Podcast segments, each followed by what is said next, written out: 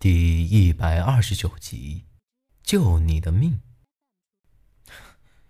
他要是有个三长两短，老子一定会令魂飞魄散。我咋个也没想到，这女人会见苏丹晨，给录走了。这会儿，四周的大雾又开始聚拢过来，而这一行人也慢慢离我而去，渐渐的。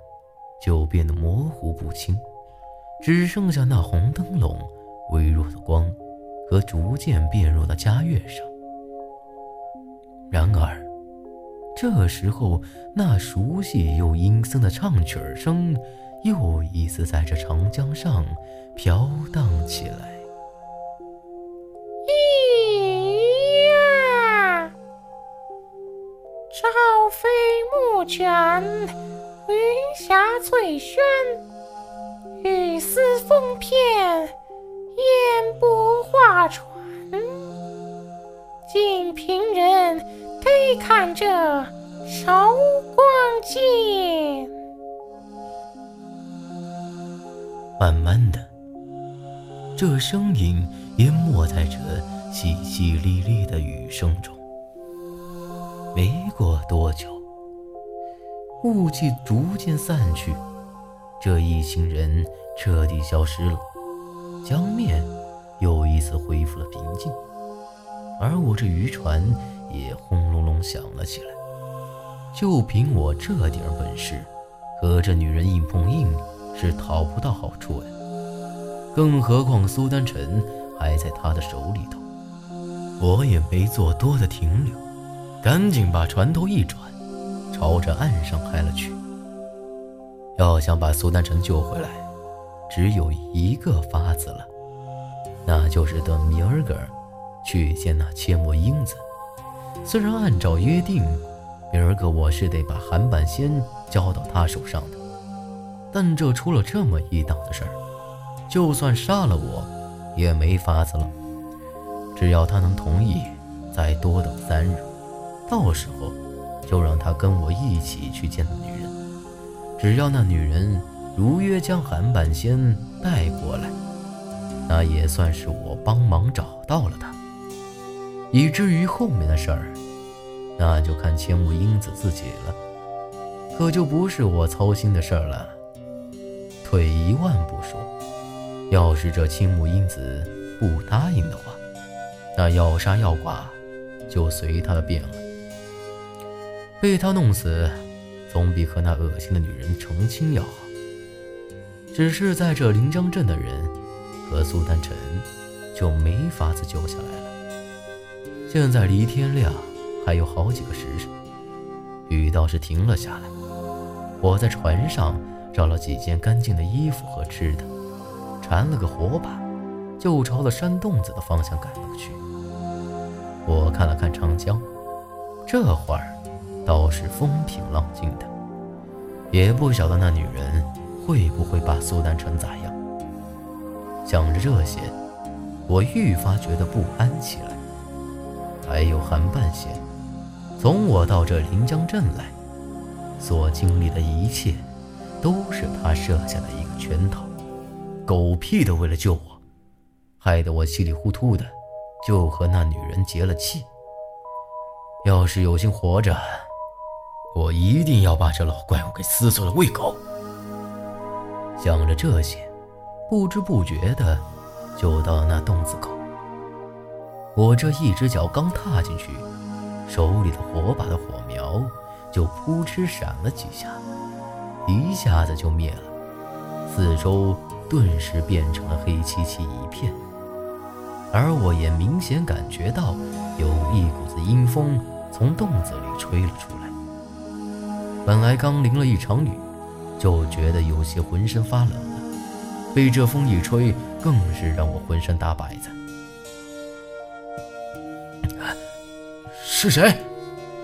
我退到洞子外头，咽了口口水，低吼了一句：“该不会是那女人等不及和我入洞房了，在这儿等着我吧？又或者，又是啥妖邪之物？”你怕了？洞子里头悠悠地传出一个女人的声音，冷冰冰的，比这股阴风更冷。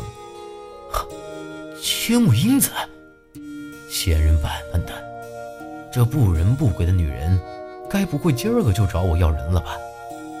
咋个事都给赶到一块儿了？我在心里咒骂了一通。我实话和你说啊，韩半仙明儿个我是带不来了。不过。你要是愿意再等上几天，我一定让他出现在你面前。到时候你咋处置我都成。我也顾不得怕他，径直走到了洞子里头。这里头黑乎乎的，啥也看不到，除了那股子阴寒之气，啥都感觉不到。似乎这里头除了我，压根儿就没得其他人了。嗯。就在我想努力看见千木英子到底在哪儿的时候，却在我的背后传来这么冷冰冰的一声，搞得我浑身一哆嗦。而且，这回我清楚的感觉到，他离我十分的近，而且我隐隐约约似乎听到了他极其微弱的呼吸声，像是在我身上闻啥子味儿一样。这种微弱的呼吸声，绝对不是正常人能发出来的。要不是在这僻静的山洞子里头，压根儿就听不出来。可要说不是人，这气息却又只有人能够发出来。这下，我是越来越糊涂了，完全搞不清楚这奇怪的女人到底是个什么东西。猛然间，我心里咯噔一下。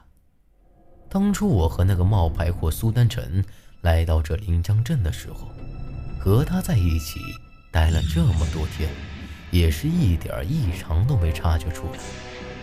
难道说这千木英子也是被那些恶心蛊虫控制的一具尸体？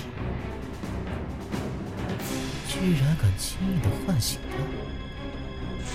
祭司，这千木英子的声音又回到我面前，估摸着离我也就两三步的距离。只是他这话，明显就是在自言自语。他所说唤醒的东西，自然是我体内的那股邪力了。可大祭司又是谁呢？虽然他的语气依旧是冷冰冰的。不过，我也能清楚地察觉到，他的情绪有些细微的波动，似乎对他口中这大祭司颇为忌惮。你，你到底想怎样？我实在是搞不懂了。从我进这洞子，他说的话和我问的，压根就是前言不搭后语，也不晓得他到底要做什么。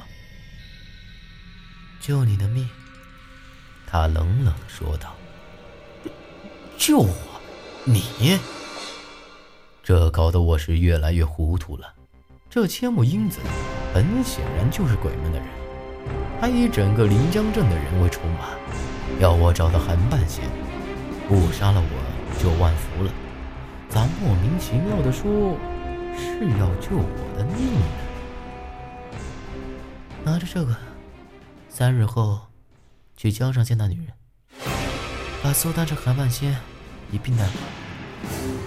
说话间，他朝我手里塞了个东西，这是我头一回接触他的手，只觉得极其冰冷，就像是冰柱子一样。